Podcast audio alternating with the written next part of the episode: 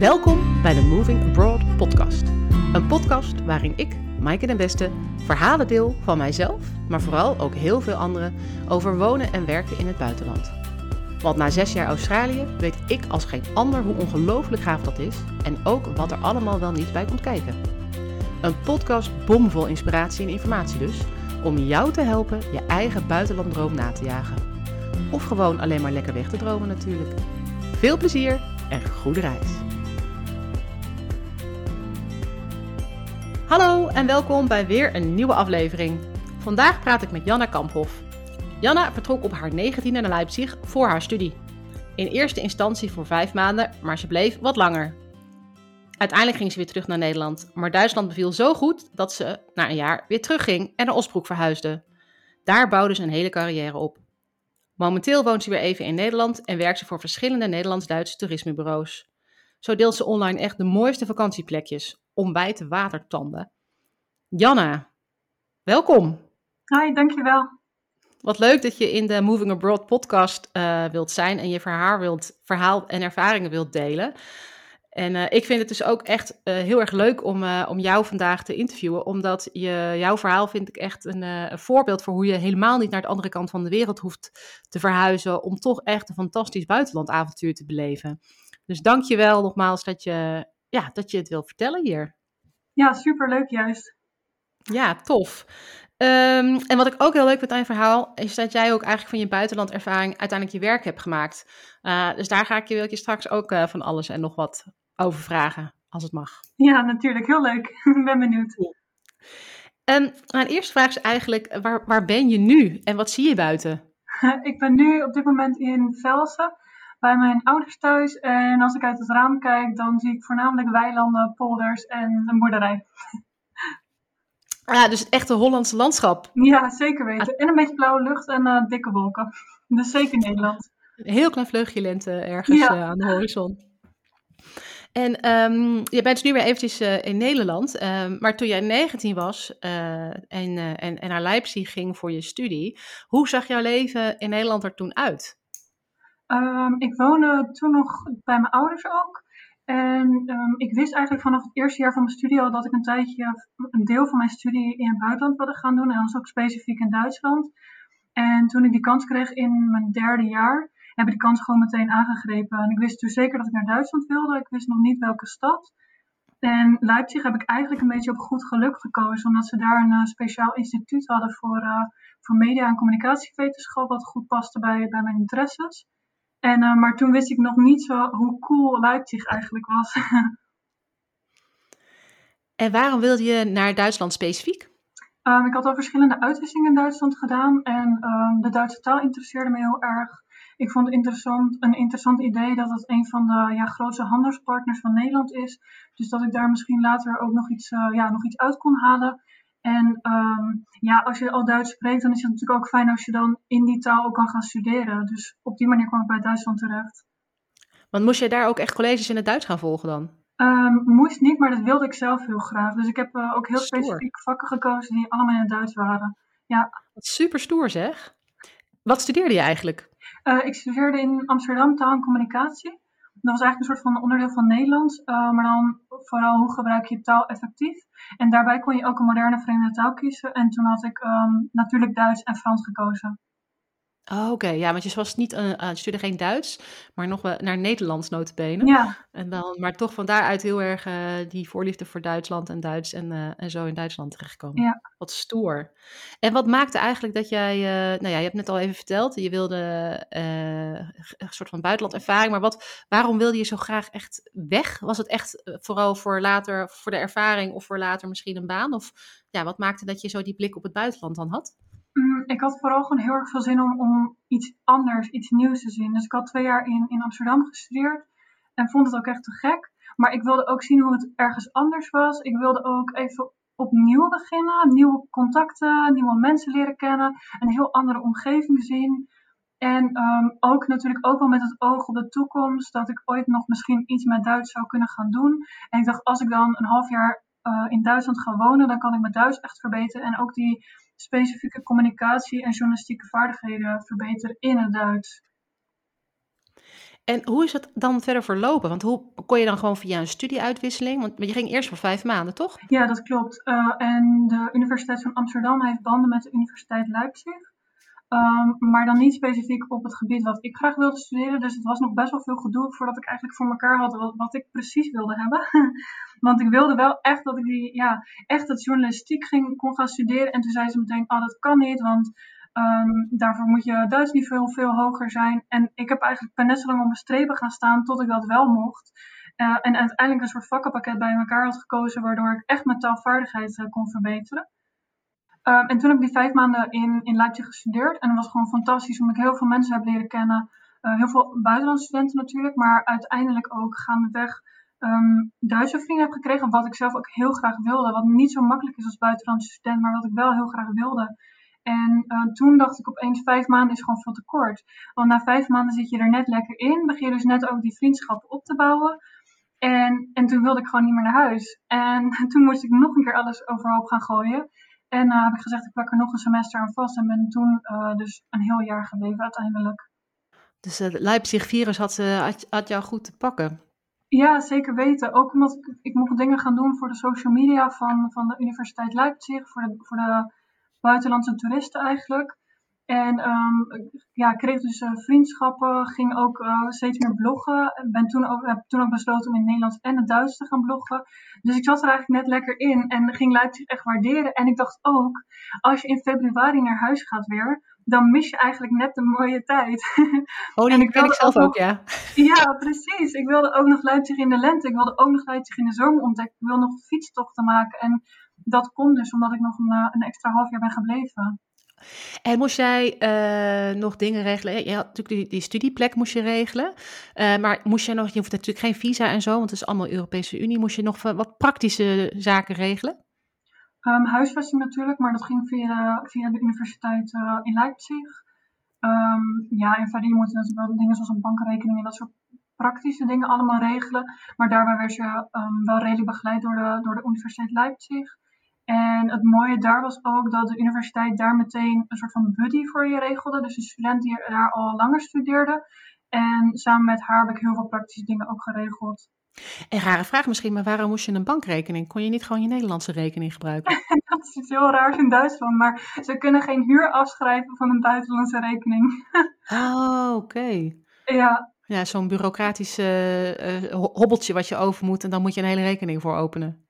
Zeker weten, want een Duitse bankrekening openen is ook nog niet zo makkelijk. Dus um, ja, dat is zeker bureaucratisch. Ik weet wat ik in Barcelona, uh, ik heb op Barcelona ook eens een uitwisseling gedaan. En toen wilde ik heel graag in het lokale zwembad baantjes trekken.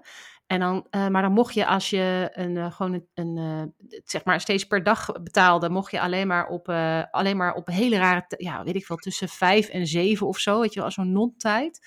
En als je dan op andere tijden wilde, dan moest je een abonnement nemen. Maar dat abonnement kon dan alleen maar weer als je uh, per overschrijving betaalde. En daarvoor moest je een Spaanse bankrekening hebben. Maar die kon je dan alleen maar weer hebben als je door 25.000 hoepels en vinkjes en dingetjes. En in de vier maanden dat ik daar zat, is me dat gewoon echt nooit gelukt. Dus uiteindelijk heb ik alleen maar gezwommen tussen vijf en zeven s'avonds. Ja, je staat er niet bij stil, hè? Dat je dit ja. soort dingen, je denkt allemaal één Europa, het zou allemaal wel hetzelfde gaan. Maar inderdaad is soms dat je bij de gemeente staat en dat ze zeggen, maar je had eerst dat moeten hebben. En daar zeiden ze, nee, maar je had eerst bij de universiteit dat moeten halen. En dat je de eerste paar dagen ben je gewoon alleen maar heen en weer aanlopen. Maar goed, zo leerde ik de stad ook goed kennen. Dus, dat ja. is ook waar. Ja. ja, ze heeft toch nog een soort van nut gehad, uh, al die administratieve romslomp. Nou, het heeft ook een ander soort nut gehad, denk ik. Want ik heb dat natuurlijk um, grotendeels in mijn eentje geregeld. Ik was 19 en um, woonde daarvoor bij mijn ouders. Dus er was vrij veel, werd gewoon geregeld voor mij. Of de dingen waren gewoon zoals ze waren. En ik denk dat ik daardoor in één keer veel zelfstandiger ben geworden, omdat ik opeens alles zelf moest gaan regelen. Oh, dus ja. dat heeft me zeker ook iets gebracht. Ja, je bent sneller volwassenen geworden, daar, volwassenen, volwassen geworden daardoor. Ja, zeker. Volwassenen misschien ook, maar dat was je al misschien vanaf je 18, officieel. Hey, en um, je bent na dat ene jaar studie, uh, hey, je, hebt er nog een semester aan vastgeplakt, maar je kon natuurlijk niet eeuwig semesters, dat had je misschien wel gewild, maar je kon niet eeuwig semesters vastplakken. Dus eigenlijk ben je wel weer naar Nederland gegaan, toch?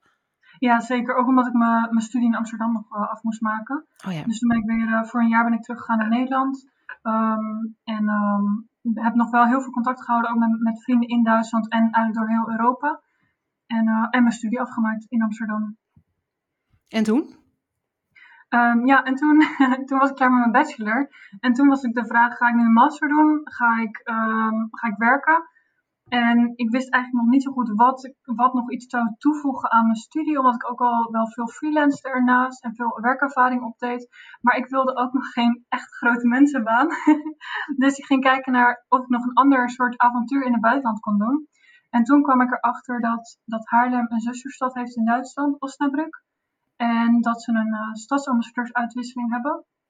En dat betekent dat elk jaar een jonge Haarlemmer gaat naar Osnabrück en werkt daar in een team met andere stadsambassadeurs om allerlei uitwisselingen te organiseren. En toen ik dat zag, dacht ik gewoon, hierop moet ik solliciteren, dit moet ik gewoon gaan doen. En uh, dus dat heb ik gedaan. En uh, twee maanden later zat ik uh, in Osnabrück. Wat een super toffe regeling. Ik dacht, ja, als er iemand luistert die onder de, hoe oud moet je zijn, maximaal? volgens mij onder de 30. Dus onder de 30 en in Haarlem woont en op zoek is naar avontuur, dan is dit ja. een gouden tip. Zeker weten, ja. Ja, als je een band met Haarlem hebt en uh, dus een beetje connecties hebt in Haarlem en iets over Haarlem kunt zeggen, is, is dit gewoon een fantastische baan. En Duits spreken natuurlijk. Ja. En het was echt ook een, een baan, baan, zeg maar. Je had een kantoor of uh, wat, wat, hoe, wat hield het precies in van dag tot dag? Wat deed je daar dan? Um, ja, ik had inderdaad een kantoor en ik werkte dus met vier andere stadsambassadeurs uit de andere zustersteden van Osnabrück. Die kwamen waar vandaan? Ja, Engeland, Frankrijk, Rusland en Turkije. En um, we zaten dus met z'n allen op een kantoor. En uh, dat is eigenlijk ook heel tof, want het was midden in het stadhuis. En je moet eigenlijk voor je zien, je hebt een soort marktplein. En dan heb je aan de linkerkant stadhuis. En daar tegenover staan van die fantastische vakwerk, um, sorry, trapgevelhuizen. En daar woonden we dan. En die woningen waren van, van de gemeente. Ja, dus daar kregen we ook een appartement. Dat is heel bizar eigenlijk, want dit soort dingen wist ik ook allemaal niet toen ik solliciteerde op deze baan.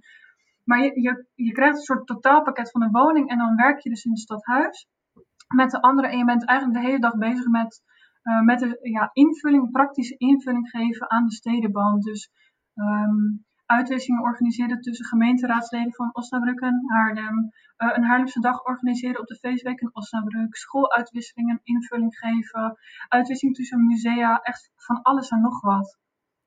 Wat gaaf.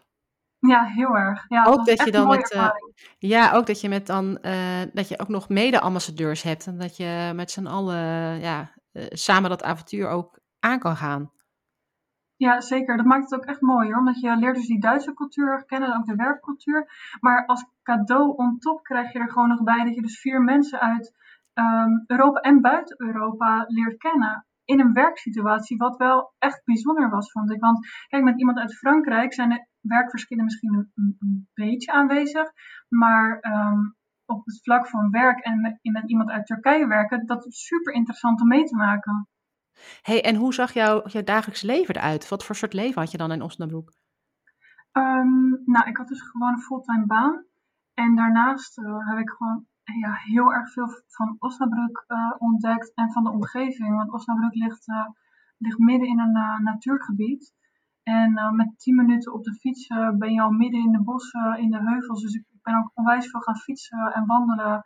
En um, heb op die manier ook, ook, mensen leren kennen die diezelfde dingen leuk vinden. En ja, ben vooral ook gewoon super veel buiten geweest. Ja. Dus en was je altijd al wel een beetje outdoors type? Of heb je dat daar helemaal ontdekt, die kant van jou? Nee hoor, nee, helemaal niet. Ik denk dat uh, sinds, uh, sinds ik tien ben loop ik al met mijn ouders door de bergen. En uh, ja, nee, dat is ook wel toen ik ging kijken waar ligt Osnabrück. En toen zag ik, oh, het ligt midden in een natuurgebied. Want ook in Osnabrück was ik nog nooit geweest voordat ik erheen ver verhuisde. Toen zag ik, het ligt midden in een natuurgebied. Toen dacht ik, dat komt wel goed. ah, ja. dus jouw, jouw grote criteria voor als ik naar het buitenland ga verhuizen, dan is het moet ergens in een natuurgebied of bij de bergen. En, ja, vanaf nu wel. ja, ja, heel slim. Ja, dat is heel belangrijk, die criteria. als je die goed weet, ja. kiezen. Prioriteiten. ja, dus je, ja, je was lekker aan het werk en in je vrije tijd ging je lekker, lekker, de, lekker de natuur in. En was het, is, het wel, is het wel makkelijk om vrienden te maken ook in Duitsland? Um, lastig, vond ik zelf wel. Omdat je merkt toch wel, um, Duitsers zijn soms best um, Nee, laat zeggen, wat ik heb gemerkt is dat best veel mensen hebben al een kringetje, bijvoorbeeld van de basisschool of de middelbare school. En die houden ze dan heel erg lang, ongeacht of die mensen nog in de buurt wonen of niet. Dat is dan hun kringetje. En het is nog best lastig om daar dan tussen te komen. Maar ik heb ook gemerkt op het moment dat je er dan dus tussen komt en dat je een vriendschap met iemand opbouwt, dan is het wel een echte vriendschap. En dat vond ik wel heel erg mooi om te merken. Het duurt dus lang, maar op het moment dat je vrienden bent, raak je dat ook niet meer kwijt. En hoe, hoe pakte jij dat aan dan? Was je daar echt mee bezig? Of had je, ja, dacht je dat komt wel vanzelf? Of ben je daar actief achteraan gegaan? Mm, ik ben er wel in zoverre actief mee bezig geweest dat ik wel meteen bijvoorbeeld me heb ingeschreven bij, bij een yoga studio. Naar best wel veel evenementen ging. Ehm, het, het helpt ook wel om zo'n soort van publieke functie te hebben, omdat dan toch wel ja, veel mensen kennen je. En wat mij heeft geholpen was ook Instagram. Want ik heb één onwijs goede vriendin door, door Instagram leren kennen. Gewoon omdat we van elkaar zagen. We, we, delen plaatjes van natuur en dat soort dingen. En dat, dat ik toen een keer zei van waarom gaan we niet samen wandelen? En dat is uh, nu gewoon een super goede vriendin geworden. Oh, wat leuk. Ja, ja. het is echt wel tof uh, dat het zo kan, uh, zo, zo, zo, zich zo ontwikkelt. Ja. hey, en um, hoe lang was dat ambassadeurschap? Dat, dat, was denk ik ook niet oneindig, of wel? Um, in principe ben je stadsambassadeur voor een jaar. En ik had toen het geluk dat in het uh, jaar na mij er geen, uh, geen ambassadeur werd gevonden. En um, dat ik dus nog een jaar mocht blijven. Oh, wat goed. Dus jij bent gewoon twee jaar stadsambassadeur geweest? Ja, zeker. En omdat ik dus die ervaring van het eerste jaar had, um, hebben we toen afgesproken dat ik die ba baan uh, parttime ging doen. En daardoor had ik nog de mogelijkheid om, om de rest eigenlijk van de tijd, dus ook nog een parttime baan daarnaast te gaan doen bij de Tourismusgesellschaft Osnabrückerland. En dat is eigenlijk het marketingbureau van, van de regio Osnabrück. En daar was ik verantwoordelijk voor, voor een invulling aan de Nederlandse marketing. Dus eigenlijk om het Osnabrückerland bekend te maken onder de Nederlandse vakantiegangers. Wat leuk. Ja, heel erg. Ja. En ook wel, wel grappig, omdat um, toen, toen ik taal en communicatie ging studeren, dacht ik dat ik misschien voor een krant ging werken of zoiets. En ik, had mezelf nooit per se in het toerisme gezien. Maar door dat stadsambassadeurschap merkte ik heel erg um, wat me lag, wat ik interessant vond. En dat was dus voornamelijk dat toerisme tussen Nederland en Duitsland. En daardoor ben ik ook steeds meer mijn blog in de richting van, van een reisblog ja, eigenlijk gaan duwen. En uiteindelijk vond ik dus daardoor die baan bij, bij de Toerismusgesellschaft Osnabrückerland en kon ik dus echt specifieke uh, ervaring opdoen in de toerismesector. Maar je bent uiteindelijk volgens mij ook voor jezelf gaan werken, toch of niet? Dat klopt. Um, ik werkte dus ongeveer negen maanden um, bij het Osnabrückerland. En ik vond het echt super leuk. Um, maar vanwege ja, toch wel corona heb ik gemerkt dat ik graag dichter bij mijn familie wilde zijn. En eigenlijk weer in Nederland wilde gaan wonen. Dus toen heb ik in, ben ik in oktober verhuisd naar Nederland. En toen dacht ik, als ik nu helemaal opnieuw begin, wat zou ik dan het allerliefste doen? En toen dacht ik toch uh, fulltime ja, als, uh, ja, ZZP'er werken. Want ik freelance wel naast mijn werk. Maar kon ja, moest veel nee zeggen tegen opdrachten. Omdat ik, omdat ik gewoon een fulltime baan had. En toen dacht ik, als ik echt nu helemaal opnieuw begin, dan, uh, dan begin ik voor mezelf. En dat doe je nu? Dat doe ik nu inderdaad. En ik werk dus als, uh, als ZZP'er aan, aan klussen binnen de contentcreatie en online marketing. En dan voornamelijk voor, voor toeristische bedrijven, bestemmingen in Nederland en Duitsland. Ah, dus je hebt nu eigenlijk, je hebt echt van je, van je, van je, van je Duitsland-avontuur nu je werk, of nee, niet je werk gemaakt, maar uh, ja, ja, wel eigenlijk je werk gemaakt. Ja, het eigenlijk wel. je werk worden. Ja, precies. Dat kunnen ja. we best wel zo zeggen, toch? Ja, absoluut. Maar je zit wel nu in Nederland. Gaat dat zo blijven? Of, of uh, want ik weet uit eigen ervaring ook dat, uh, dat die buitenlandkeepers altijd een heel klein beetje blijven. Is dat bij jou ook het geval? Ja, zeker. Het was ook helemaal niet de bedoeling dat ik zo lang in Nederland uh, zou blijven. Ik heb ehm, ja, verschillende opdrachtgevers in Nederland en in Duitsland en, en ook nog een aantal in de Alpen. En um, de bedoeling is natuurlijk zodra het weer kan, dat ik op pad ga en dan ook weer ter plekke dingen kan doen.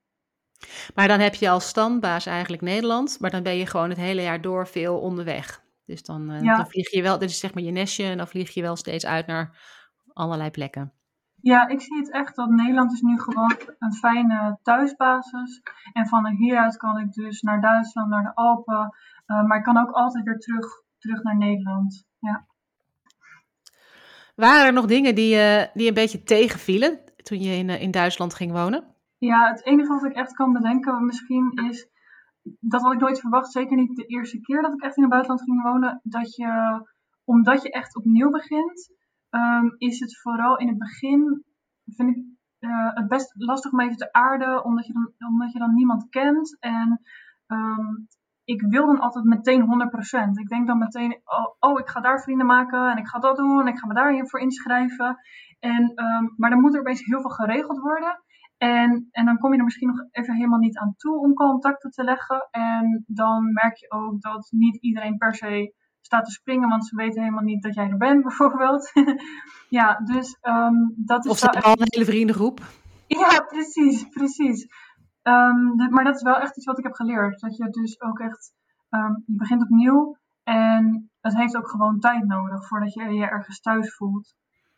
Um, zijn er nog dingen die je specifiek toen gedaan hebt of zo, die je wel hebben geholpen? Uh, dat je dacht van, god, het gaat zo langzaam of nou heb ik weer niemand om het weekend mee uit te gaan? Of, uh, of ben jij dan gewoon heel nuchter en dan uh, dat je dan denkt, nou, gewoon eventjes kiezen op elkaar en doordouwen of zo? Nou, zeker dat laatste. kijk, er zijn natuurlijk alle dingen die je kan doen. Zeker als je internationale student bent, dan kan je, kan je maar zoveel clubs en dingen en er wordt zoveel georganiseerd voor internationale studenten als je werkt is dat wel gewoon even een ander verhaal, heb ik gemerkt. Dan moet je er wel echt meer moeite voor doen om, om contacten te zoeken. Zeker als je ook contacten buiten je, buiten je werk wil hebben. En, um, maar dan, dan kan je eigenlijk alleen maar wel zeggen, ik ga dus wel naar, naar een sportclub, ik ga wel naar het café, ook als je dat in je eentje gaat doen. Want dat heb ik dus ook wel echt geleerd. Um, ik heb veel meer ook alleen gedaan. Ten eerste omdat je dan vanzelf wel mensen leert kennen. Maar aan de andere kant omdat het soms ook gewoon... Soms is er even niemand die iets met jou kan doen. Laat je je dan tegenhouden omdat er even niemand is die dat weekend tijd heeft. Ja, ik heb daardoor wel uitgeleerd om dan gewoon alsnog te gaan. Als ik wil wandelen, dan kan ik wel gaan wachten op iemand. Maar het kan ook gewoon gaan. Hoe lang duurde het voordat je een beetje weer aansprak en, uh, en dat, je, dat je dat een beetje op het niveau had dat je dacht van nou, nu heb ik het wel een beetje mijn vrienden en mijn leven op orde? Ik denk dat in, in beide gevallen was het zo'n twee, drie maanden dat ik echt het gevoel had dat ik, dat ik kon zeggen dat, dat het dan echt mijn thuis was. Dat ik het gevoel had van, oh, ik ben nu een leven aan het opbouwen en ik ben niet alleen maar een beetje aan het prutsen met, met, met dingen bij de gemeente regelen en dat soort dingen. En zorgen dat ik me thuis voel. Nee, ik voel me nu ook gewoon thuis. Ja, dus die eerste twee, drie maanden doorkomen en dan uh, doorkomen klinkt ook alsof het heel zwaar is. Er zitten ook heel veel leuke kanten aan. Maar dat is eigenlijk uh, wat waarvan je denkt, nou, nu, nu, is het wel weer gewoon een leuk leven. Ja, precies. En niet dat het daarvoor niet leuk is, want dat, dat heeft ook zo'n charme die eerste tijd. Want het gaat ook allemaal heel snel en, en je bent allemaal aan het regelen. Um, maar na, na twee of drie maanden had ik tenminste pas het gevoel van, wow, dit is nu gewoon mijn leven. Dit is niet meer een soort van... Uh, het is geen grap of zo. Dit, dit is gewoon hoe ik de komende maanden mijn leven ga doorbrengen. En pas vanaf dat moment um, ging ik er ook veel meer van genieten. Omdat ik dan opeens dacht van oké, ik ben hier de komende maanden. Dus ik kan gewoon op mijn gemakje um, alles doen. En, en daarom ook, als ik nu achteraf denk ik ook, waarom wilde ik eerst maar vijf maanden in Leipzig studeren? Want vijf maanden is gewoon, eigenlijk is het gewoon te kort. Het is fantastisch. Als je de kans krijgt, moet je het ook doen. Het is beter dan niks. Maar um, dat je er echt van kan genieten, is volgens mij pas zo'n zo beetje van, van een jaar of zo. Omdat dan heb je ook niet het gevoel van, oh, ik moet nu alles doen, ik moet nu alles zien. Want ook op het moment dat ik wist, oh, ik blijf nog een tweede jaar in Osnabrück, gaat opeens die druk ervan af. Van, uh, oh, ik moet nog dat zien, ik moet nog daar gegeten hebben of zo. En, uh, maar dan denk je opeens, het komt allemaal wel. En volgens mij sta je op dat moment ook veel meer open voor, voor ja, voor andere dingen, voor, voor vriendschappen, omdat, omdat je gewoon meer tijd hebt. Uh, om, om nieuwe contacten te leggen, omdat je denkt, oh, maar er zit geen beperking aan, ik moet niet over twee maanden alweer terug naar Nederland. Um, en voor dus ook ander soort ervaringen. Veel minder als een toerist woon je dan, maar veel meer als dit is mijn leven. Dus geeft er ook een, een invulling, eigenlijk al zoals ik wanneer ik gewoon in Nederland had gewoond. Ja, mooi. En uh, wat heeft het je gebracht, die jaren in Duitsland? Ik denk aan de ene kant heel erg dat ik veel meer. Ik heb me gewoon in een richting ontwikkeld. Want um, ik ging met mijn studie communicatie naar, naar Leipzig zonder daar per se ehm, wel met het idee, ik kan dan iets met Duits doen, maar niet per se een richting aan te geven. Maar ben steeds meer in die richting van, oh, ik vind het interessant om, om reistips te delen. Oké, dus misschien moet ik wel iets met toerisme. En dan die uitwisseling gaan organiseren. Oké, welke uitwisselingen vind ik echt interessant om te organiseren? Oh, dat zijn, is toch de reis bijvoorbeeld voor Osnabrukkers naar Haarlem organiseren. Dat vond ik super tof om te doen. Ehm, de culturele uitwisseling vond ik leuk. En toen merken van, mm, ja, het Nederlands-Duitse toerisme is natuurlijk super interessant omdat het buurlanden zijn. Wat kan ik daarin betekenen? En gewoon steeds meer gemerkt, waar mijn kracht ligt in Ehm, dat ik iets weet van, van beide culturen. Dus daarop in kan spelen met marketing. Mijn kracht ligt ook echt in het fotograferen en in het schrijven. En dus uiteindelijk tot te komen van, ik kan dit ook met mijn eigen bedrijf. Ja. dus het is voornamelijk dat heel erg. Dus dat ik, dat ik echt een soort richting heb gevonden ehm, van de dingen die, die me liggen, de dingen die ik interessant vind.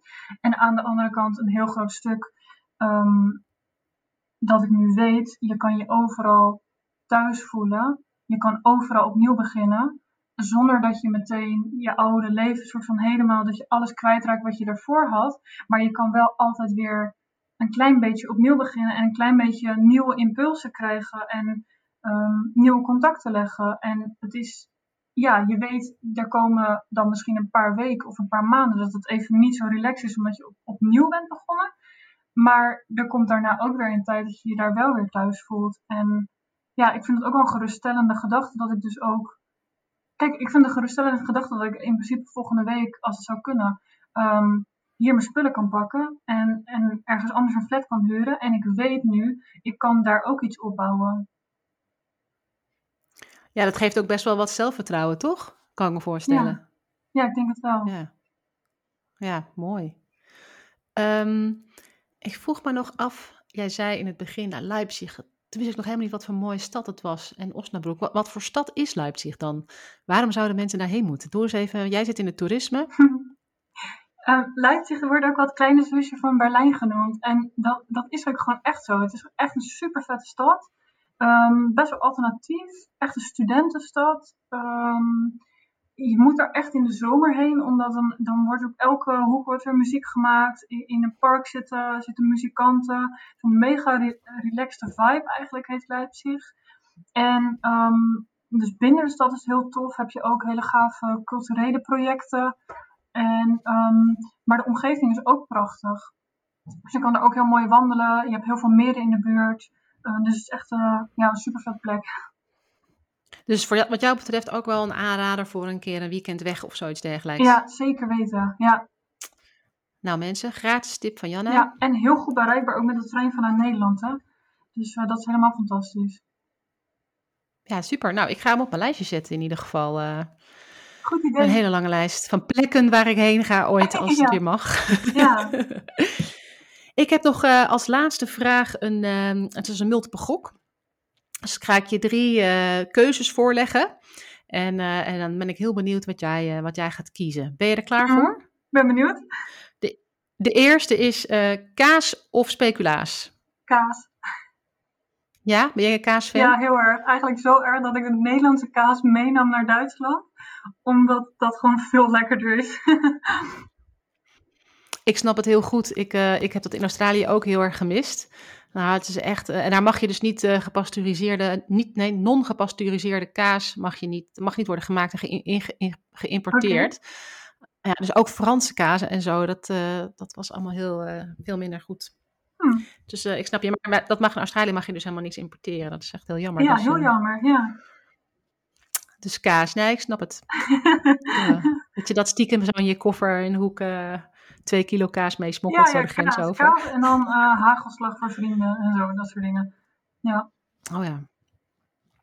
En uh, de Wadden of de Limburgse heuvels? Oh, de Wadden. Ik, ik vind echt die wijdheid van de Nederlandse kust is prachtig. Dat is, dat is denk ik een van de weinige dingen, op misschien zo'n vrienden en familie na, die ik echt heb gemist toen ik in Duitsland woonde. Uh, die, de, de, kust en zo heel ver kunnen kijken zonder dat je eigenlijk iets ziet. Het zo, de heuvels zijn prachtig, zeker ook de, de omgeving van Osnabrück was echt heel mooi. En daar heb je natuurlijk ook de heuvels die, die wij helemaal niet zo hebben. Echt wel wat hogere heuvels en ehm, van die vakwerkdorpjes. Maar ik miste wel echt de kust, dus ja, absoluut de Wadden. Ja, en heb je dan ook een favoriete plek op de Waddeneilanden? Geheim is tweede tip voor de luisteraar. Mm, niet per se wat betreft de Waddeneilanden. Wat ik echt heel vet vond, was um, wat lopen naar Terschelling. Oh nee, sorry, naar uh, Schiermonnikoog. Vanaf de Groningse kust kan je naar Schiermonnikoog uh, wat lopen. Dat is echt super vet. Ja, cool. Dat is een lange tocht, denk ik. Ja, zeker. Ja, je kan hem ofwel helemaal doen, echt voor de diehards is dat wel. Of je wordt met een boot tot halverwege gebracht, tot een zandbank. En dan kan je hem vanaf daar doen. En uh, dat is ook goed te doen als je nog nooit hebt wat gelopen. Wat tof. Nou, ook weer op de lijst. Okay. Die lijst wordt steeds langer. ja, dat, uh, dat ik moet dan straks uh, de derde pagina, kom ik dan aan. Um, en de laatste multiple gokvraag is uh, Hema of Gazelle? Mm, de Hema, denk ik, voor kleine cadeautjes. Ook voor vrienden in Duitsland vaak. Omdat alles wat je meeneemt van de Hema is op een of andere manier goed dan. Het is altijd origineel, hè, op de een of andere manier. Het is met niks vergelijkbaar eigenlijk. Ja, en het is op een of andere manier, dat, dat had ik nog nooit zo bewust waargenomen. Maar toen ik dingen van de HEMA mee ging nemen naar Duitsland, zeiden mijn Duitse vrienden ook heel vaak, oh, dat is zo typisch Nederlands. maar dat oh, maar een pen of een, of zo, een boekje of zoiets te zijn. En dat was dan al nou, schattig en Nederlands. Ja. Oh, wat grappig. Ja. Ik heb er ook nooit zo naar gekeken. Nee, ik ook niet. Nee, maar zo kijk je opeens sowieso heel anders naar Nederland, vind ik, op het moment dat je in, in het buitenland woont. Ik ben wel veel positiever over Nederland geworden sinds ik in Duitsland heb gewoond. oh ja? Over wat voor dingen dan? Nee, ja, gewoon over het algemeen. Kijk, veel, veel Duitsers zijn gewoon heel erg positief over Nederland. Als je dan zegt dat je uit Nederland komt, zeggen ze: Oh, uh, ja, ik was in uh, 1988 op vakantie aan de, aan de kust of zo. En dan, als je maar lang genoeg zulke verhalen hoort, dan denk je opeens: Ja, het is eigenlijk fantastisch wat we hebben. ja, maar dan vooral de kust of uh, ook gewoon de maatschappij of zo? Of? Mm, ja, ook wel. Ook omdat uh, veel Duitsers zeggen toch wel: Oh, Nederlanders zijn altijd zo aardig. En, zo, en dan, dan ga je toch een beetje zo kijken van ja, misschien hebben ze ook wel gewoon een punt. Niet dat Duitsers niet aardig zijn, maar als ja, zo vaak mensen dat tegen je zeggen. En zo heb ik bijvoorbeeld ook echt mijn Nederlandse accent in het Duits dan, hè? echt omarmd gewoon. Omdat in het begin vond ik het vreselijk als mensen tegen me zeiden: Oh, je bent Nederlander, hè? Of zo, Hollander. Je bent toch Hollander? En toen dacht ik: Ja, inderdaad. En, maar uiteindelijk zeiden mensen: Ja, maar het is juist charmant, het is schattig en het is ook gewoon wie je bent. En toen dacht ik: Ja, inderdaad, ik ben ook gewoon een Nederlander. Ja, dat klopt. En dat voel je dan weer extra scherp zo uh, tussen allerlei niet-Nederlanders. Ja, precies. Voel je, voel, voel je, hier wil je altijd weg en denk je, zit je altijd met een halfbeen in uh, de Alpen of zo. En dan in het buitenland, dan voel je in ene keer dat je denkt, oh ja, daar, daar is de Hollander in mij. Precies. Ja, grappig. Hey Janna, dank je wel voor, uh, voor je verhaal en uh, voor het delen van, uh, van, je, ja, van je ervaringen in, in Leipzig en Osnabrück. Ik vond het super leuk om, om, met je, om met je te praten vandaag. Dus dank je wel voor je tijd. Ja, jij dank je wel. Ik vond het echt onwijs leuk om, om met je te kletsen. Um, als mensen nou nieuwsgierig zijn naar, uh, nou ja, naar alle dingen die jij doet, um, dan heb jij, je hebt volgens mij twee blogs. Hè? Je hebt alpenactief.nl en daar blog je over, de, over wat er in de Alpen, dus bestemmingen in de Alpen, toch? Of niet? Ja, zeker. Uh, voornamelijk uh, outdoor-activiteiten. Dus echt bestemmingen die heel goed zijn als je, als je graag buiten bent. Tof. En dan heb je ook nog een blog op duitslandactief.nl, toch? Dat klopt. En dat is eigenlijk vergelijkbaar, maar dan over Duitsland. Ik denk dat er bij de blogs elke week wel een artikel komt over, uh, ja, eigenlijk als inspiratie voor, een, uh, voor slow travel uh, en microavonturen in, in Duitsland en in de Alpen. Leuk. En als mensen je op Instagram willen volgen, want ik weet dat je daar ook altijd hele leuke, mooie, inspirerende tips en, en, en, en ideeën deelt. Dat, waar, waar, kunnen ze je dan vinden? Dat is Janna Kamphoff. Oké, okay, ze zoeken op Janna Kamphoff, dan komen ze bij jou. Ja, dat klopt. Nou, leuk. Uh, ik hoop uh, uh, ja, dat, dat je nog vele mooie dingen gaat delen op je blogs en op Instagram. Want dan die lijst van mij, die mag, daar mag echt nog wel heel veel dingen bij. Um, dus ik blijf jou zeker, zeker volgen in de toekomst. En ik wens je ook het allerbeste met, met je bedrijf en met, met alle plannen die je dit jaar hebt om, ja, om weer mooie nieuwe plekjes te delen met iedereen. En ja, nogmaals, dank je wel voor je tijd. Ja, jou ook dank je wel. Dankjewel voor het luisteren naar deze aflevering van de Moving Abroad podcast. Ik hoop dat je ervan hebt genoten. Wil je meer buitenlandverhalen? Abonneer je dan op deze podcast in Spotify, Apple Podcasts of waar je dan ook naar podcast luistert. En vergeet ook niet om even een like te geven. Dan wordt die namelijk makkelijker gevonden door anderen. Dankjewel alvast en ik zie je heel graag in de volgende aflevering. Tot dan!